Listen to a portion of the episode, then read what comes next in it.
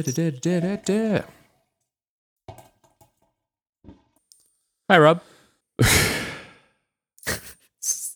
really solid start. I think your dream of us doing a one take stat one day is impossible. So, what was the issue that time? No, uh, lack of inspiration, I Just didn't, suppose. just didn't start. Didn't want to. Yeah, didn't want to. Want to. I actually went back to bed. Just silence on my end for an hour. Hello, Rob. I think I coughed exactly when you did it. All right, I'm going to be quiet and I'm ready. Hey, Lloyd, Hey, Rob. what's going on? Not too much, my friend. What are you drinking? I would lie and say I'm drinking beer, but it's morning and it's coffee. I'll get one after, I promise. I believe you. Yeah, good. What are you on? I'm drinking an ice cold, crisp, smooth Guinness. Surprised? Yeah, not at all. Um, I assume you're still currently residing in Boston, Massachusetts. I certainly am, as I presume you are still residing in Perth, Western Australia. Yes, correct. We have not moved, and it would be silly if we did. Indeed. And I think I'm right in saying that the distance is the same as it was last week, which is very far. Yeah, like uh some stupid number of lions. So I thought I would think about it in, like, you know, a more glass half full kind of perspective. Okay. And in fact, the distance between our friendship, Lloyd, is only less than 5%, uh, 4.86% to be exact, of the distance from Earth to the moon. That is quite comforting, actually. Yeah, so we're way closer together than we are to the moon. All right. Yeah, I feel better. Yeah. Thank you. You don't have to traverse some many millions of lions. Instead, you just have to get a little bit of the way to our nearest celestial body. Although saying that, it has fully confirmed that I'm never going to make it to the moon. Because you can't even get to Australia. so there is no chance of you getting to the moon. No, and there's roads between us. And oceans. You've got a clear shot to the moon. Yeah, I'd have to get out of Earth, though.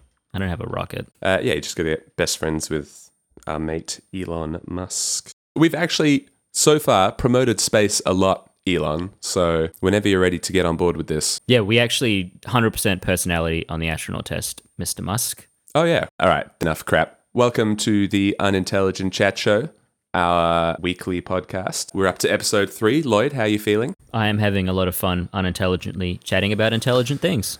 Excellent. All right, let's kick it off. Lloyd, what did you learn this past week? This week, Rob, I was learning about the Welsh language. Ah, awesome. To put that in context, in 2021, so this year, it's pretty up to date statistics, which I wasn't expecting for Wales. Uh-huh. It was reported that almost 30% of people in Wales still speak Welsh. I thought it was way less. they they cited that as it being incredibly rare and i read that thinking holy shit that's a lot of people that still speak a dying language Yeah, that's heaps. yeah That's exciting because you're basically first, second generation Welsh. Is that what you'd call it? uh, i'm like 90th generation welsh Yeah, your adorable parents are Welsh. i'm welsh back until the beginning of time my friend All right, you're you're the best Welsh person that ever was. I'm like a bit Welsh. I think like a quarter Welsh. Uh, so th- this is fun. This is exciting for us. it is it is and the other exciting thing is that that's more people than spoke it in the 50s Really? which is surprising to me because of traditionalism and you know modernity destroying the world and all that. But yeah, it's it's actually prob probably because of population growth, but still exciting that that number's going up. That's great. 'Cause the only the only person I ever knew that spoke any proper Welsh was my grandpa John. He would always pull it out when we were over at their place when we were kids, and I was like, "That sounds dumb, grandpa. Why?" Yeah, my my mum speaks a bit of Welsh. Yeah. she used to drop drop some Welsh on us every now and again. Her favorite was achavi, which means like gross, disgusting. Don't be nasty. Really? Don't be. Oh, she had three boys, so she used it all the time. that's hilarious. I, I think I genuinely was looking up Welsh phrases, and that was one of them. Yeah, archivi. And my definition was to stop kids touching something gross or eating something dumb. yeah, yeah, exactly how it was used by my mother. Highly appropriate. Yeah, Thanks, Shan. So surprisingly high percentage of Welsh people speak it, Yes. but because of its global scarcity, Yes. the Allied forces in World War II were, I'm going to say, rumored to have employed Welsh speakers to be code talkers. Um, I say rumored because it was incredibly difficult to find any actual evidence that they did this, other than a single line I read. I'm not sure this podcast is entirely about evidence, so I am strongly on board with this because I think that is an Huzzah. excellent, yeah, an excellent idea. Uh, because yeah, there's there's not a lot of people in Nazi Germany that are going to be like, Oh, I know what that is. That's Welsh. Let me get my Welsh cousin. Yeah, I'd argue zero. Yeah. Or if they did know a Welsh person, they'd be like, oh my God, the one Welsh person I know is in Holland right now. Yeah, damn it. Or, you know, a concentration camp because we're all terrible people. Yes, we're not pro Nazi. This is an anti Nazi podcast. We want that to be clear. Yeah, carry on. Yeah, so code talkers in, in World War II, as they were known, were incredible, fascinating people. And I say that the Welsh were used, but primarily it was the American Marine Corps that used various native tribal speakers, such as the Comanche, the Hopi, the, the Navajo, which I assume, especially in the 40s, the languages they spoke would have been even more scarce on continental Europe. Yeah, I mean, it would be like Australian army using any of the large number of, you know, local indigenous dialects in Australia. No, no one knows. No one knows that. No, there would be no reason for Nazi German officers to know Navajo.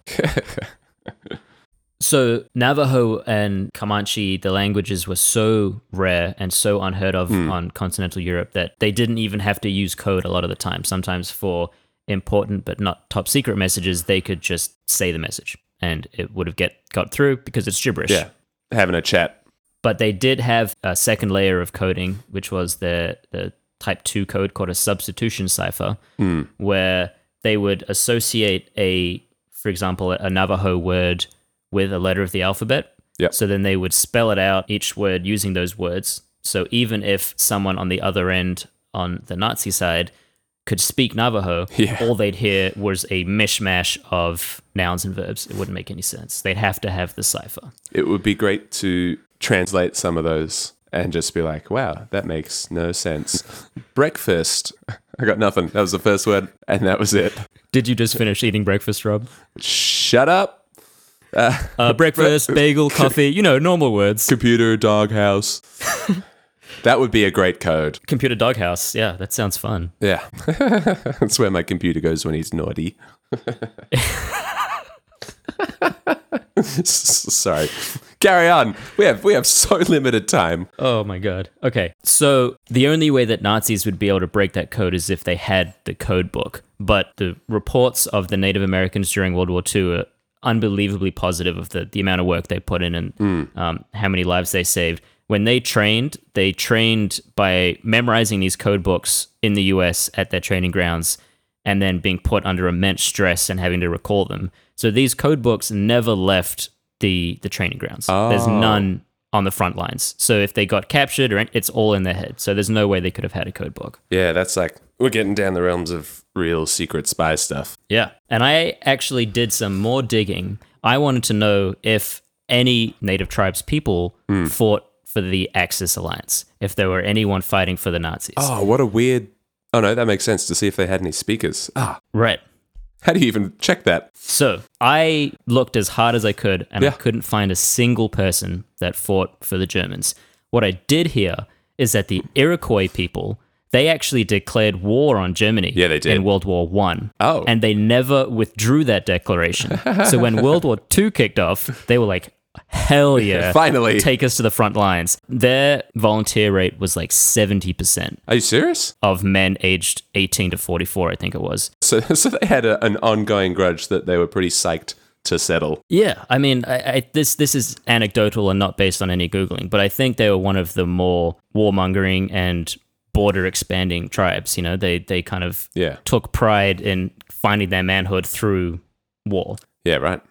Kicking it old school. Thought that was badass. And considering the white Americans, their volunteer rate was about I've seen numbers from forty two to fifty two percent of eligible young men. of eligible young men. So seventy percent is crazy high. That's ridiculous. to continue that theme, the average Native American volunteer rate was about 33%, Yeah, right. which just looked at that at face value and I was like, okay, it's less than white Americans. And then I did some digging and I mean, Native Americans historically have been treated like trash. I think it's native anyone in a white country, right? Yeah, 100%. Yeah. And there was even a quote I read from a newspaper article in 1941 that said the policy of de Indianizing the Indian people is back in fashion. Oh no. I mean, they were put on reservations where water was being shut off, schools were being closed, and they still had a 33% volunteer rate, which Yeah. is, is kind of insane to me. It's amazing. It's wild. There must be stories of all Native American units. I imagine. No, That's actually interesting. Really? So there were there were black units. They were segregated from the white units. Native Americans were in the white units, which is strange considering their mistreatment racially.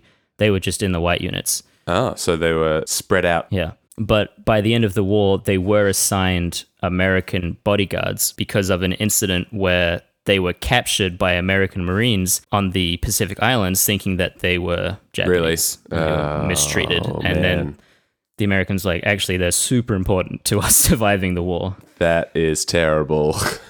but this is well the 40s, right? So I guess it doesn't surprise me r- right back to the beginning that there were no Native Americans that happened to be living in Germany when war broke out and were either enslaved or volunteered on the German side. That's I guess that's not surprising when you think about it. This is what 80 years ago. Right. I can't imagine they had a ton of access to hop on a ship and or a plane and make their way to Germany. or would even want to when they're they're all being put on reservations and all that jazz. No fun. Yeah, they had bigger fish to fry. Yeah. God, fried fish, delicious. wow, what a slew of randomly interesting and related facts. That's amazing. Do you have something interesting to add? Uh, like a little bit. Hit me. Like you said, there's not a lot of strong evidence that Welsh was used by code talkers, which, I, by the way, I think is a great name. I didn't know Amazing. they were just called code talkers. Yeah. But I did read a story in Roussel in the Netherlands in 1944. Oh, that was my next fact. ah, too late. I'm stealing it. Go. You better tell it well. I'll try. What I read was that there were some royal Welch soldiers. Yep. Is that what you call we- Welch? Is that right? It sounds wrong. Yeah, I, I didn't look into it. I just accepted that that was like an old English way of describing Welsh. Yeah. Anyway, as I remember, they've assaulted this like important town. So we're in 1944, so we're on the road to Berlin here. And then they took this church in a bunch of heavy fighting, I assume probably somewhere in the center of this village. But then they were stuck in the church because their kind of way out was this like death alley kind of crossfire area. And if they all ran out in there, they'd all just get cut down and, and killed. So the captain or, or commander or whoever's in charge decided that they should use Welsh as a way to communicate so as they could, when it got to nighttime, they could all just kind of sneak out in twos and threes and be able to communicate without the Germans knowing what was going on. That's pretty much what I read. It was pretty cool. That's the only story I found of like Welsh language in World War II. Yeah, that was definitely the most fleshed out story I found because I think that whole story was written in a newspaper. yeah, okay. I found references to Welsh commanders and Welsh units doing the same thing. yeah. So this town in Holland, Ro- Roysel, Roosel? Yeah, wh- whichever sounds better. Did you find out the hilarious reason why they're kind of famous in Holland? No? So one of the largest like ancestry softwares in Holland had an error in their software that identified a road in this town. This t- uh, road is called like Holland Town Road or something. Great name. their software misidentified that road as Holland in its entirety. So there are thousands of families with multiple generations that all claim heritage from this tiny town. That's hilarious. Yeah, okay. That's great. Uh, but th- this town, to this day, still celebrate the Welsh soldiers. Really? So they have a civilian graveyard that has seven military gravesites in it from the war, three of which belong to the Welsh soldiers from that battle. Hmm. Oh, damn. And every year they put wreaths on the, the Welsh soldiers' graves as a way to say thank you, and they, apparently they're still held in very high regard. That's awesome. Go Wales. Go Welch. The Welsh, The Welch. The Royal Welch. Maybe it's only Welch when there's Royal in front of it. maybe, probably could have Googled it, but Yeah. So, so after that, I was like, well, what about just other fun Wales things to do with World War II? And I found what is probably an excellent source and maybe will verify your original learning. It's a book called Welshness, Welsh Soldiers and the Second World War. Sounds like it covers the whole lot. Uh, but Wow, that's obviously- great. Yeah, it's not available online. So, oh, I think the first chapter was there, but I didn't read it. So that's not Why very would you? useful. yeah exactly i mean it started off all very you know it's the general gist of the book no specific fun exciting stories and it seemed to suggest that during the great war or during world war ii there was a great sense of unity and you know britishness as they overcame the nazis uh, but potentially to the detriment of welshness interesting that you should mention that because I'm currently reading a book called The History of Wales. nice I was up to the very end of the Roman occupation, so oh not close to World War II. Not But I even. skipped ahead to World War II to see if I could find some some tidbits. Hmm. And um, a, a huge part of it was a lot of people in Wales and a lot of Welsh members of parliament, they said that they shouldn't be forced to fight just because the English are fighting. And Oh. that's not to say that we don't want to fight or that we won't fight.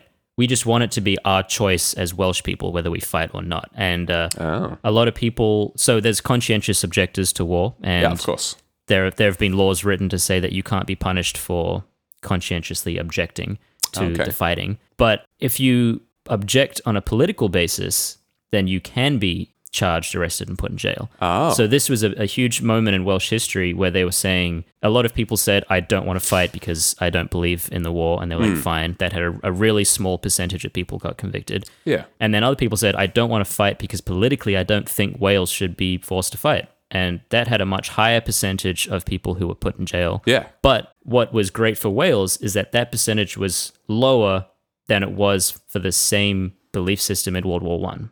So it was a sort of the beginning of the acceptance that okay, as the Welsh people can make their own decisions. That is interesting. That's basically at odds with what I read. But that's me reading or skimming the first two paragraphs of the one chapter of this book. So maybe it resulted in uh, maybe there was a different conclusion at the end. Well, I don't. I don't think that the if you looked at it on its own, Wales would count it as a win for independence. But I think it was a potential turning point in the conversation. Yeah, for sure. I mean, it's also about that would have been a, a relatively large era of globalization because everyone's listening and watching the news, following the war all over the world. And obviously, there's lots of troop movements, people moving all over the world. And I guess, like, they sent like lots of kids and elderly out of the main centres in, in UK into rural areas, which would have included into Wales. So you would have a bunch of English people living in Wales as well. So lots of mixing. Yeah, a lot of people moved to Wales on the outbreak of the war because of the fear of the bombing raids, Yeah. um, thinking that Wales was far enough west that they wouldn't be impacted. And then Cardiff and Swansea were bombed, and Swansea got one of the worst raids in the war in a three-day blitz that it was like 300 people died. Really? And then everyone was like, oh, okay. And Wales was like, I, we fucking told you, you idiots, or you English people that moved here. You idiots. yeah, right. Yeah, I guess you, you always hear about the the London bombings, the Blitz. yeah, I, th- Yeah. I, I have to imagine the London one was worse. Yeah, Because but, London um, is London. But yeah, but other places Yeah. also got bombed. Anyway, that's enough. Uh, I've got a couple of interesting Welsh war facts that I want to relate to you, if that's cool. drop it on me. Dr- no, it'll hurt. So, turns out somewhere uh, in North Wales, there's a whole American P 38 Lightning fighter buried at the beach. And Oh, that is so cool. Right? I immediately thought back to visiting my grandparents in Swansea in Wales, and we used to go to some of the beaches near them. And like, I think it's a UK thing, but like Welsh beaches, just like enormous, grand cliffs, large amounts of sand. And I always used to think they were the coolest things ever. And at one of them we went to, there was the ribs or the shell of like an old rowboat or something, not a big boat. And I thought that was the coolest thing ever. Imagine if you'd accidentally dug up an entire fighter plane, I've just Googled the picture of it, and How it's cool one is of the it? coolest things I've ever seen. right? But it's protected. Um, you're not allowed to touch it, and it's buried under like two or three feet of, of sand. And I think it's only been like exposed, such as you see in the pictures, a couple of times since the war, you know, due to tides or storms or whatever. Oh, that's even cooler. right? Oh god, it'd be so good. And it's just like left there to be preserved by the sand, I guess, I mean, the picture is so cool. right? So oh, imagine discovering that.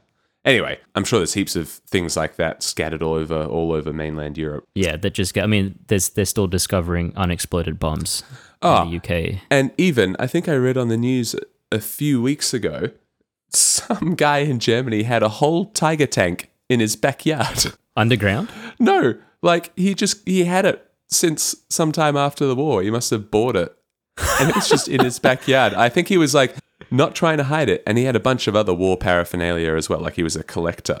And then at some point, probably during some program that the, the Germans are doing or have been doing since the war, they were like, You can't have this. We're going to come pick it up. so the news article was like, This guy had a ter- tiger tank, and now the government have taken it. I'm sure it was probably worth a fortune as well. Probably, yeah. Uh, but it was like intact. It probably didn't drive, but it wasn't like a, a wreck. That's so, I mean, he could, he could descend in it, have a cup of tea. Yeah. On it, in it, around it. Anyway, I'm going to keep, I'm gonna Amazingly keep cool. pushing on. There was a Welsh homeless guy that died in London that played a, an excellent part in the war effort. Did you read about this guy? I didn't. It sounds very sad. Oh, but also great. I'm going to try and pronounce. So the, the article started off with, for example, if it was me, it would be like, Perth man Robert Thomas did this, but it's Welsh. So it's Aberbargoed man Glindwer Michael. I think you nailed it. Yeah, maybe. He was homeless. He was in London at the time and he died because he, I don't know, ate a poisoned rat or something. Oh, And God. so he was identified by the Secret Service or Special Operations or whatever and used in Operation Mincemeat.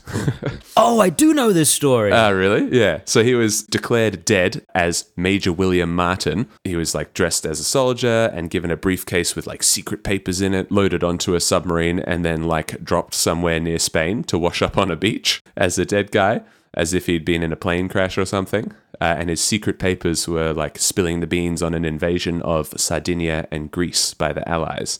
And it went all the way up to Hitler, like all the way up the Nazi chain of command to Hitler, fooled them all.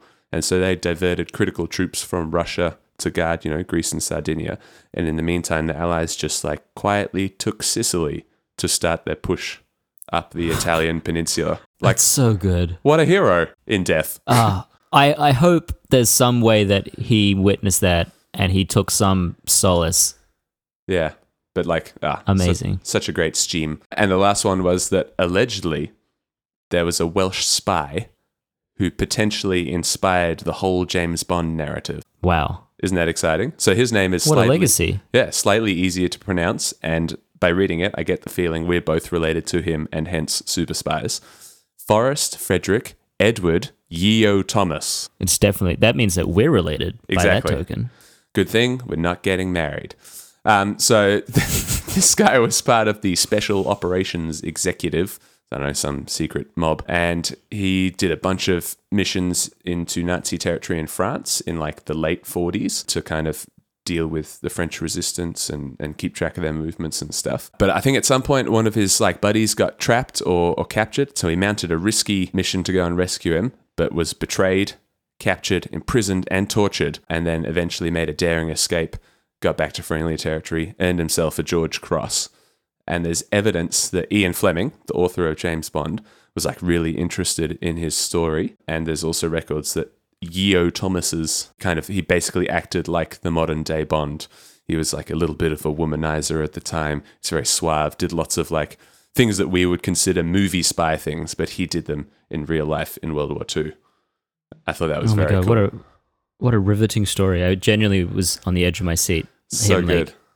What, an what an amazing person. Yeah. What was his name? Forrest Frederick Edward Yeo Thomas. Amazing. All right, I want to hear your Welsh. All right. It's the funniest part of all languages. All right, Rob. I have sent you two words Ah, yep. that I would like you to try and pronounce. You may spell them out loud for the audience and then try and pronounce it. Oh, And then I'll tell you what it means once you've heard the correct. I know what the first one is, but there is no chance I'm going to pronounce that. All right. I I'm going to tell you. I'm going to. The, the first one's a place, right?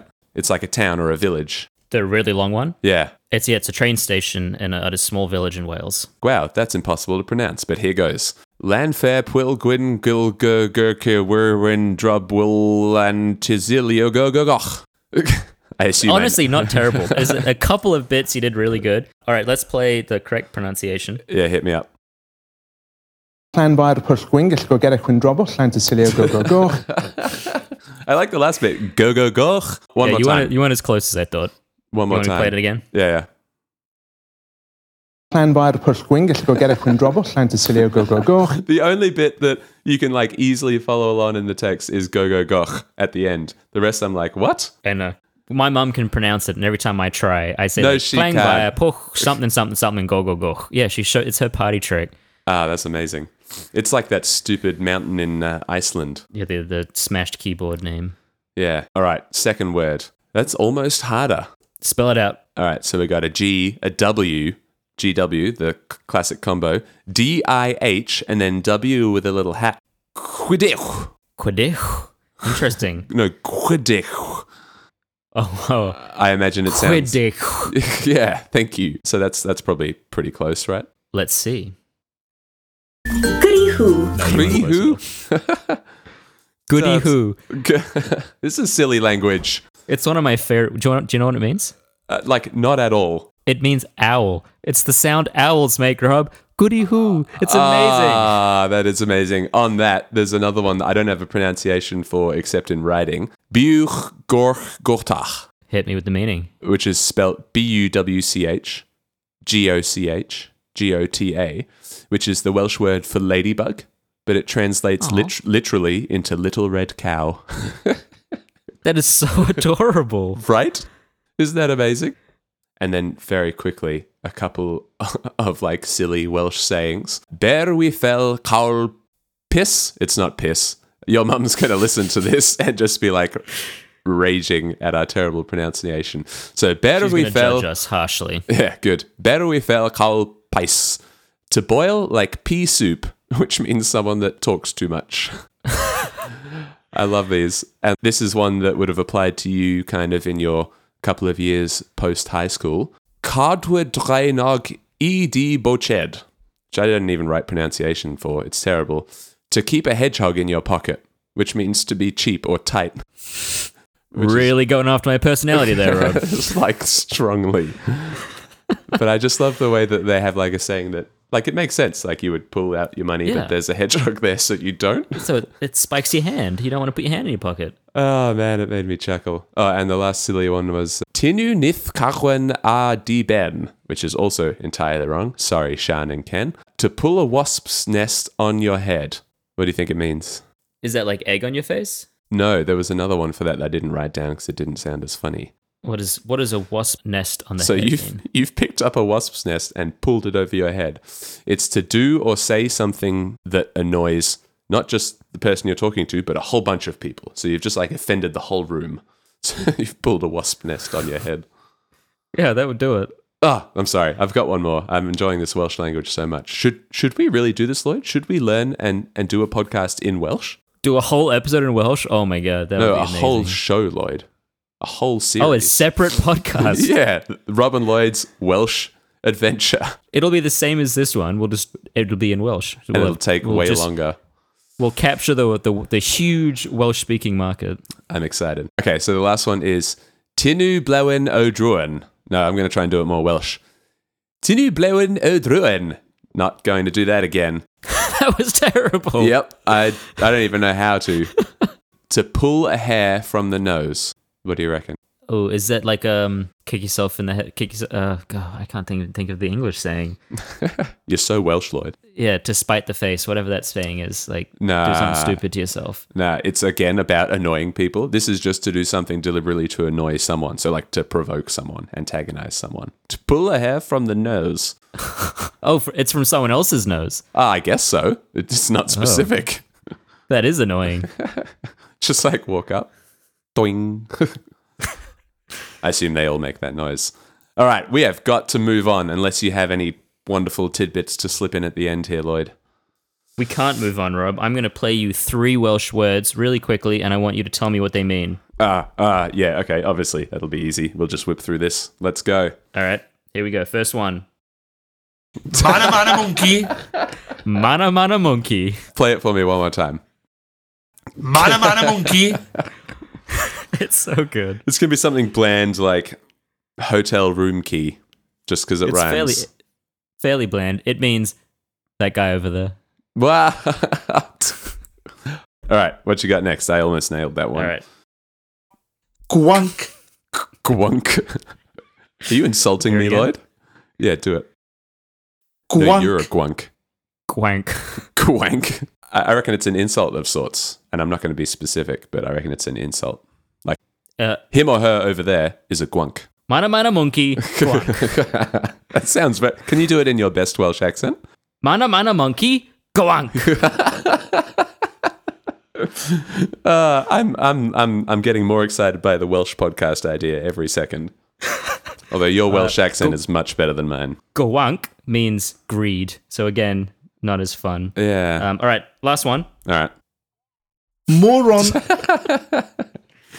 Mo- so moron, straight up Even moron. spelt the same. Even Is it? spelt the same. it's not going to mean that at all. It's going to be like goat's cheese. Ah, like pretty, pretty close. It's a food. Uh, okay, so it was in, in the, the range of food. Uh, okay, all right. Now give me a clue. So I assume it's not a cheese. It's a vegetable. Potato. It is a carrot. Oh, so close. I was in the root vegetables. If I'd have given you more time to guess, I think you would have narrowed it down pretty Maybe. effectively. So pass me that plate of boiled morons. Uh, Don't be a guank. Don't be a carrot. No. Ah, Welsh Don't be is greedy. We just went through this. Welsh is hard. Ah, that was great. All right, that's enough of the Welsh people. Uh, what Yeah. are you going to educate I us? never want to speak about them again. I'm done. Yeah, I am disowning Um, Wales I forever. de- Oh no, that's the opposite. Wales forever. Cymraeg am byth. There we go. That's a Welsh phrang- phrase I know. A Welsh fraying. You're, you're a I can Welshman. do Welsh. I can't do it. You're the a more Welsh I Welshman. learn, the more English I forget. You're a Welshman fraying at the seams, Lloyd.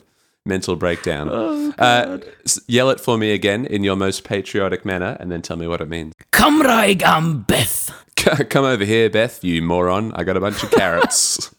No, Rob, it means Welsh and proud. ah, beautiful.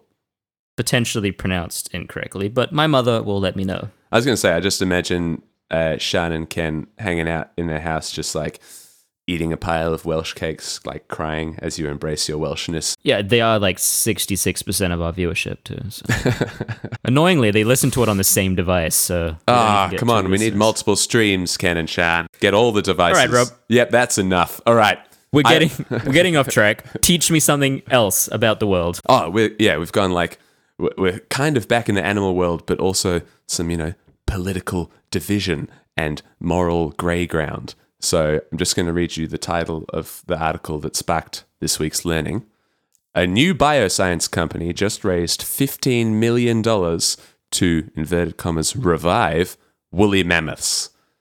And just reading it feels problematic. Yeah, you sent me this, and my initial reaction as a child was awesome, amazing. Woolly mammoths are amazing. Yeah. My second reaction was, why the fuck are we spending $15 million to revive woolly mammoth? Yeah, there's a lot to unpack, Lloyd.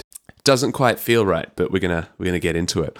So basically, there's this new, uh, I guess you call them a bioscience company called, or aptly called, Colossal. Ooh. Their current main goal is to do a bunch of genetic engineering and modify the DNA of your classic Asian elephant to create a hybrid, much like the long extinct, and we're talking like 10,000 years minimum extinct, but the much loved, and here we're talking Manny from Ice Age, woolly mammoth. Oh, great reference. Right? Ah, I think he's probably the first woolly mammoth that I think of when I see the words woolly mammoth. Yeah, that's a- it's funny you say that because I didn't think about Manny, but when I thought about extinct animals, obviously you think of the saber-toothed tiger because they're amazing. I went Yeah. straight to Diego. I skipped ah, Manny. I was struggling to remember his name, Diego. So basically, it's a Harvard biologist, George Church, had this like, it was basically just like an idea, a dream to revive the woolly mammoth. That's how it reads anyway. And so he got together with a tech entrepreneur. And based on his title, I feel like I would hate the guy. like, that sounds like a weedy job. Tech entrepreneur. Yeah, he sounds slimy. It sounds like you don't have a job. yeah. I'm an entrepreneur, mom. CEO, E entrepreneur, Jeffrey Bezos, Ben Lamb, tech entrepreneur. And yeah, it initially just seems to have spawned as like a cool idea to see extinct animals again, which, like you say, as a child, that's a cool idea. So George is the brains, obviously, being a Harvard biologist, and he's also done heaps of previous successful work on GM, including like manipulating pig DNA so that pig organs could be transplanted into humans writing lots of papers, being very smart. Nothing on Ben, probably an asshole. Fuck Ben. They're talking about not actually cloning old DNA to revive an actual woolly mammoth, but 50 or so genome changes in the Asian elephant DNA because they share a common ancestor with our woolly mates, so they've got some common traits. And then they make these genome changes to introduce traits that are like that of the woolly mammoth, such as more fat, shaggy hair. Starting to sound a little bit like they're cloning me. Wait a minute. Small ears. So that's you as well. I don't have small ears. My ears are disproportionately large. Yeah, but on a small person, they're still small.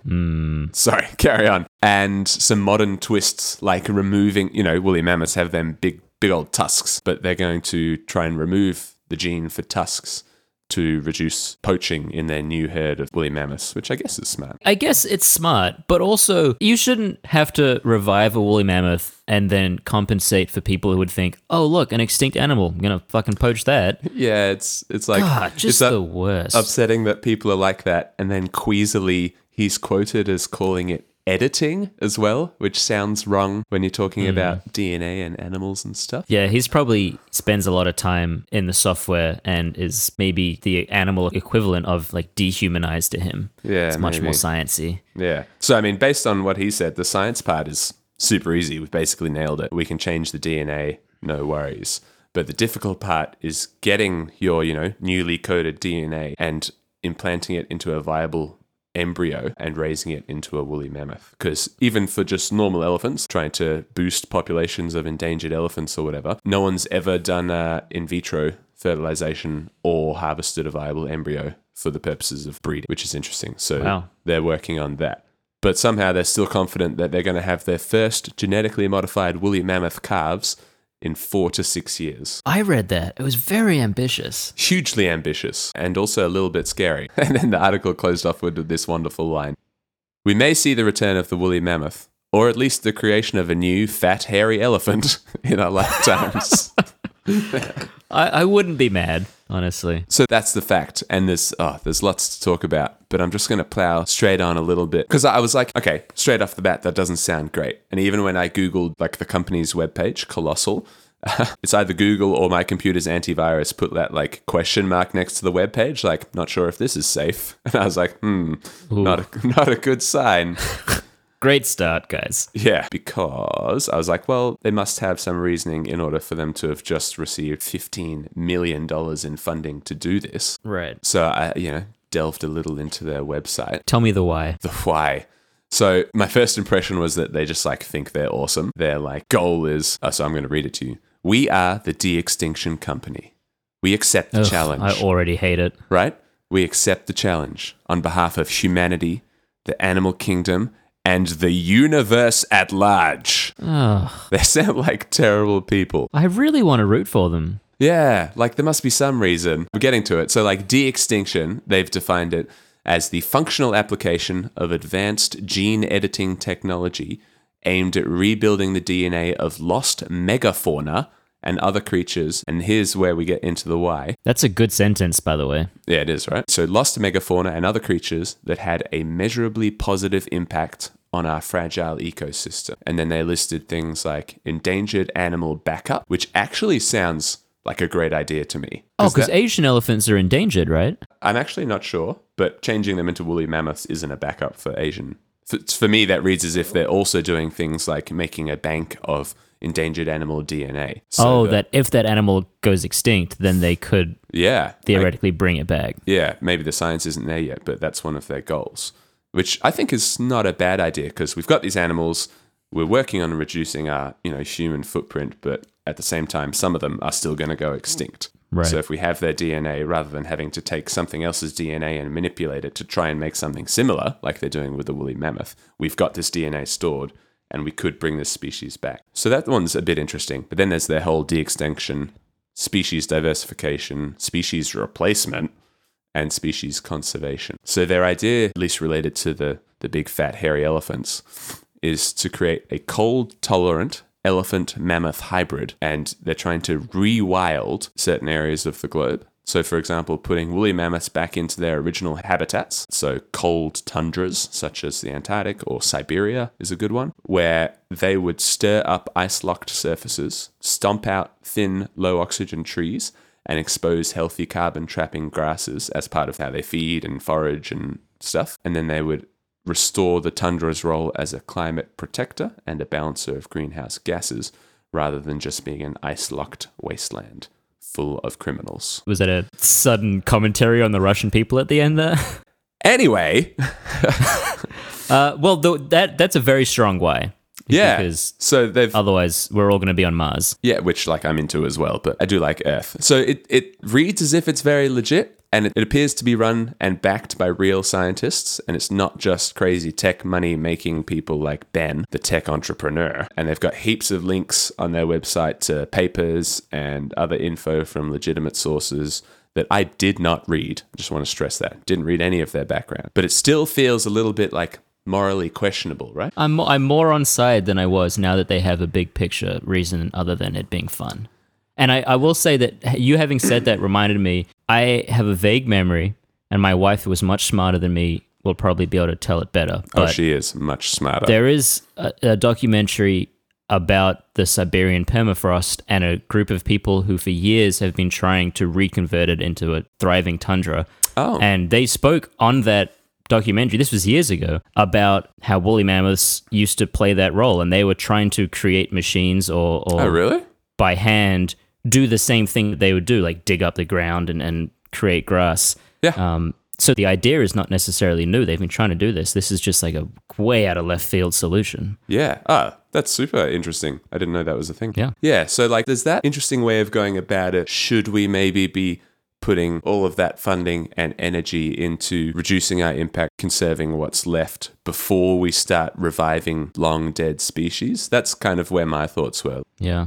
I don't know. It's it's an interesting concept. Your, your initial statement was right in that this is a moral gray area. Oh yeah, so grey. And a part of me does wonder if the climate change solution was a nice marketing answer to a couple of guys that think it's really cool that they can bring back a mammoth. And they were like, shit, we need a reason to bring back a mammoth. Yeah, that's immediately where my thoughts went off. But then they haven't done it half-assed. They've like fully got behind their reasoning with with the sciences. Yeah.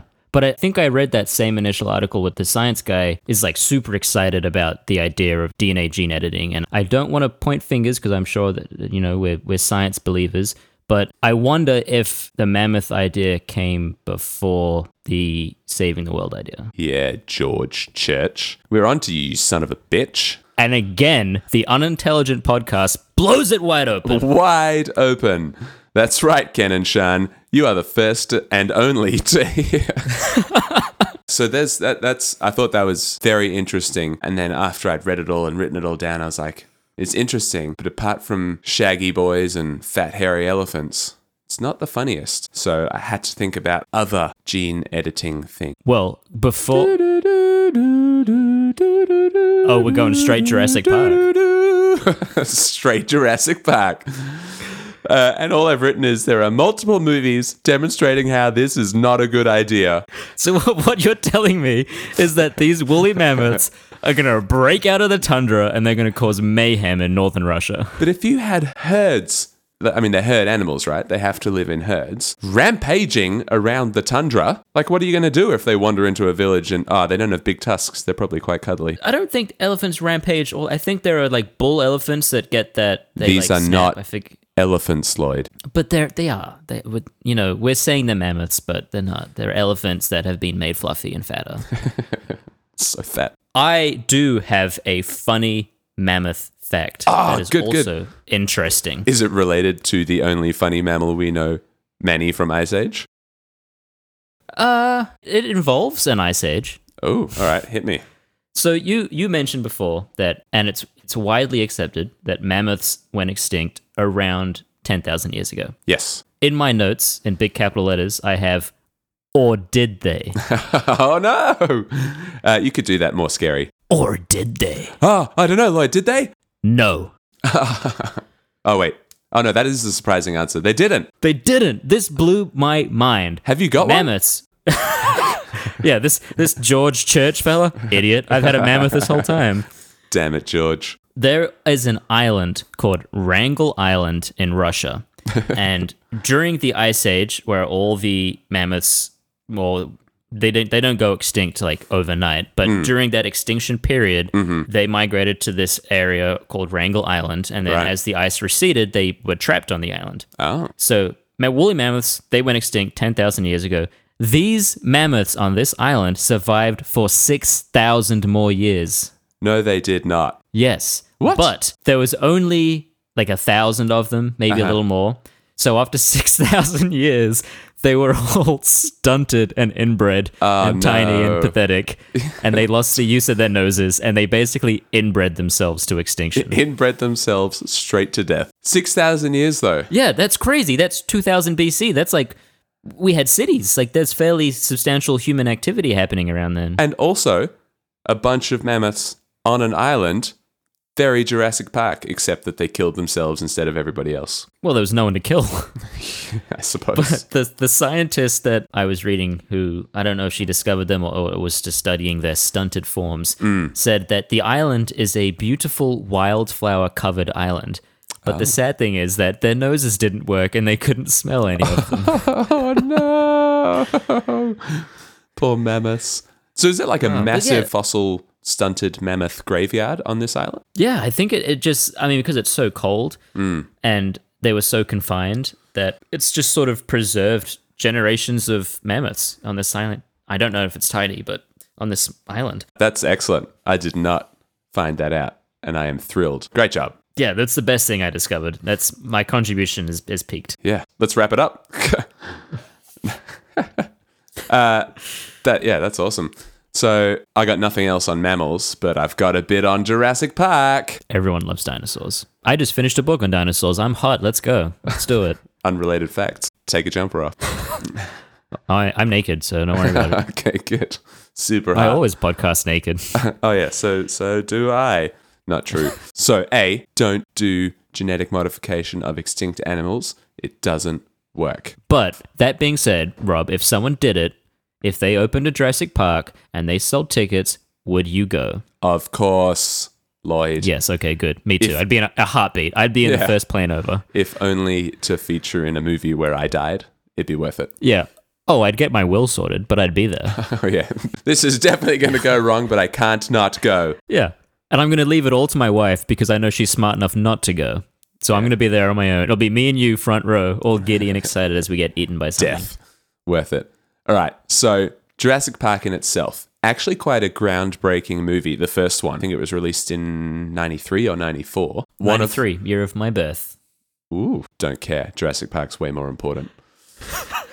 Huge breakthrough in like special effects. So they used a combination of go motion, which is like kind of like a stop motion, so with small models. Some of the very first CGI, so some of the like wide shots of dinosaurs walking across fields or whatever, is some of the first proper CGI used in a film. And then obviously the one that a lot of people focus on is on is the full on like animatronics and puppets. They had like puppet heads or puppet parts of bodies where the rest of the body would be behind a tree or something that are operated by puppeteers or by animatronics, which is a whole exciting thing in itself. I think they won a bunch of Oscars for it as well, for the special effects. Yeah, I- I'm thinking of the scene where the two kids are like pushing the glass up as the T Rex is like trying to get in the car. Yeah. I think that was a huge animat- animatronic dinosaur, right?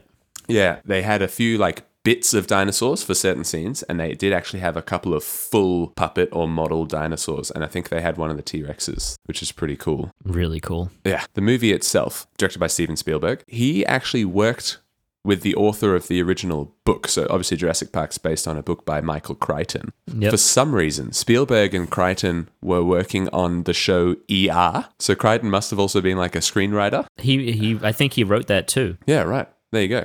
Yeah. So they were working on the set of that and they were just having a chat and Spielberg was like, What's what's your next book gonna be about? And Crichton just kind of pitched him the idea for Jurassic Park. And the way that I read it, Steven like is so excited by it, he immediately gets up and gets Universal Studios to buy the rights to the movie for the book that hasn't been written yet because he just wanted That's to so make good. right, just wanted to make the movie so bad. And then Crichton wrote the book and the screenplay and they got on with it. So I thought that was quite cool. I think Steven Spielberg must have a, a really great gut because that's Yeah. not the first time I've heard him make a snap judgment call like that. I heard him in a story say that he met Arnold Schwarzenegger for for coffee. It's like Hollywood people just get Hmm. Just catching hang up. out. Yeah. And he was talking about Terminator and they had an actor in mind and they asked Arnie like, "Oh, how would like what do you think about like a sort of an emotionless robot? Like how would you play that?" And during coffee, Steven Spielberg was like, "Scratch that. You're it. You're the guy. You're hired. Yeah. You're in. Do the movie." And then it's Amazing. like one of the most iconic movies of all time. So I think he must just like trust his gut. Yeah, so good. And I'm pretty sure one of the guys that worked on the like the cyborg robot models and shots for Terminator was involved in the animatronics for Jurassic Park as well. That's awesome. Yeah. A couple of fun other tidbits. The CEO of InGen, which is like the evil genetically modifying company, weird parallels to George Church and colossal. Um, John Hammond, Evil George Church. yeah, is played by Richard Attenborough. Yeah, that's Sir David's brother, right? Yeah, I just immediately pictured David Attenborough and I was like, surely not. Because it said he came out of retirement to do the role, and I was like, he's still working slash almost dead. Uh, but yeah, his brother, who is an actor and a screenwriter and stuff. So I thought that was quite cool. And then I Really also had a little look at the science of Jurassic Park. Just did, did some fact checking for them. Yeah, I was like, hmm, is this real? Could this have happened? Uh, so the answer is no. no one's actually ever found any dinosaur DNA. So to revive an extinct species, you would need the whole Ah. the whole genome, and no one's even found a little bit of dinosaur DNA.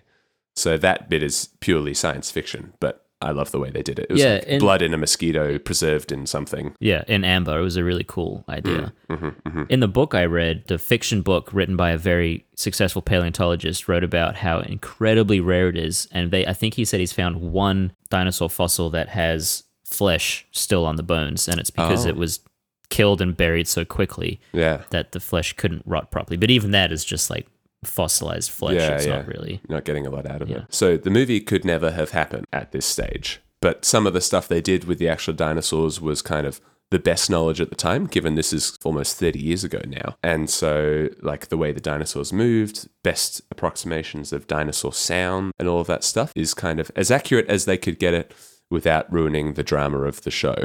So there are a few things that are not correct. So some of the key, I'm going to call them characters, the velociraptors. The actual velociraptor dinosaur is just like this cute little feathery scamp who's got sharp teeth Yeah. and claws, but they obviously want it to be a big scary predator. Now I don't know if this is 100% true, but the historical accuracy and the special effects team were getting really anxious that we were calling them velociraptors but portraying them as something entirely different to the actual velociraptor and people were going to get upset at them and they didn't want to be called out on it but apparently during filming of the show of the show of the movie a new raptor was like discovered like first discovery in paleontology at the same time and it was called the Utah raptor i assume it was discovered in one of those like big dinosaur basins in Utah and it, it was a raptor and it was a much closer fit to what they were going for. It was larger, had bigger claws, less feathers, more scary. Like at the same time as they were trying to portray that kind of dinosaur. How like unbelievable is that? that's amazing. That's I mean they must have been chuffed to bits. Yeah, thrilled. yeah. So that's pretty cool. Yeah, on the feathers thing, the book I read by his name is Stephen Brusate, probably a wrong Uh, pronunciation. I- Paleontologist. it's actually was- Stephen Bruschetta. Don't know. he was one of two paleontologists called in when they found a complete skeleton in China Oh, that completely changed the landscape of dinosaur knowledge and paleontology in Hmm. that they discovered that dinosaurs had feathers. He was the Ah. guy that I that studied that skeleton. that's cool. also it was interesting in that it's not feathers in what we see on, on a duck or a chicken but it's like really long thin almost like thick fur like if you can imagine how Oh. coarse and thick like bear fur is Yeah, yeah. and even like they're thinking like t-rexes also had this stuff on them Yeah, they're so thinking, like, t-rex most still had like the dinosaurs- muscle and the scales but their like back was covered in this like coarse thick fur feather Yeah, so strange. I love those discoveries where they discover one fossil that changes the whole field of that science. Like It's way so cool. Yeah, way back when they started, like they made one discovery where lots of original skeletons they'd erected like standing very vertical on their hind legs. And then they made a series of discoveries so they all look a bit more like we actually see them portrayed now, where the back legs and their bodies are more horizontal with the tails out the back for balance. Like that original discovery. That'd be so cool. Yeah, well, I didn't realize how much. I, I guess my naivety, I picture them finding a skeleton and you just kind of dig out a skeleton. But Oh, yeah. often they'll just find like a clump of bones Yep. that might be like a femur and a shoulder blade. And then they just use the paleontology skills to kind of, to the best of their understanding, create a dinosaur around that. Go go gadget paleontology skills. yeah. Yeah, exactly. Call on b- bone restructuring. anyway, couple of other cute little tidbit facts from the Jurassic Park movies. You know, in the original one, the first T Rex approach where the water ripples, like super Oh, super great famous, yeah, super famous shot inspired by Earth, Wind and Fire. No way. yeah, apparently Captain Spielberg's in his car on the way to set or something, and he's listening to Earth, Wind, and Fire, and he noticed how the bass in one of their songs made his coffee ripple like that, and it was just like a light bulb moment. ends up in the film. That's uh, so good. Ridiculous. And then the last one, one of the uh, scientific inaccuracies. Again, uh, the first appearance of the T Rex. You know how they stand very still in front of him and he can't see them? Yeah. T Rexes actually have great vision, so he would have just killed everyone, torn them all to shreds at the Oh, dear. beginning of the movie, end of movie. Wow, look at these look at these morons or carrots just standing here waiting for me to eat them. What a bunch of delicious carrots. but I think at the time, it was not confirmed whether they relied, it was thought that they relied mostly on smell and potentially needed to see movement for their vision to work, but later confirmed that no, actually they could see real good. which I you know what? thought was- I'll, if you have Steven Spielberg's movie making ability, take the creative license. Yeah, definitely. That is potentially all we have time for on today's episode, Lloyd. It was a good episode, Rob. Yeah, and like, unfortunately, f- felt like it was possibly leaning towards intelligent. It's on the intelligent side of the intelligent to unintelligent scale. We'll have to bring it back again next week. Yeah, I'm going to come up with something real stupid. Yeah, I'm just gonna get my fact wrong. all about everything we talked about today is entirely incorrect. Now, that's what I just call gonna- unintelligent. Just gonna totally mess it up on purpose. Awesome. Episode four, podcast Down the Drain. well, thanks for joining us. Hope you enjoyed our uh, unintelligent chat about various intelligent things. I learned so much today, but I laughed as well. Genuinely, genuinely, genuinely learned some things, and I'm really, I'm really chuffed that we can make a podcast where I'm learning and laughing together. Together. Good. If you want to get in touch with us, you can reach us on our Twitter page, which is at the UCS Pod, or you can email us at the UCS Podcast at gmail.com. And remember, complaints only. Yeah, we don't want positive feedback. This is the unintelligent podcast. Just tell us how bad we are, and we'll keep going. Agreed. Thanks for joining us. Have a learned, but mostly unintelligent week. Cheerio.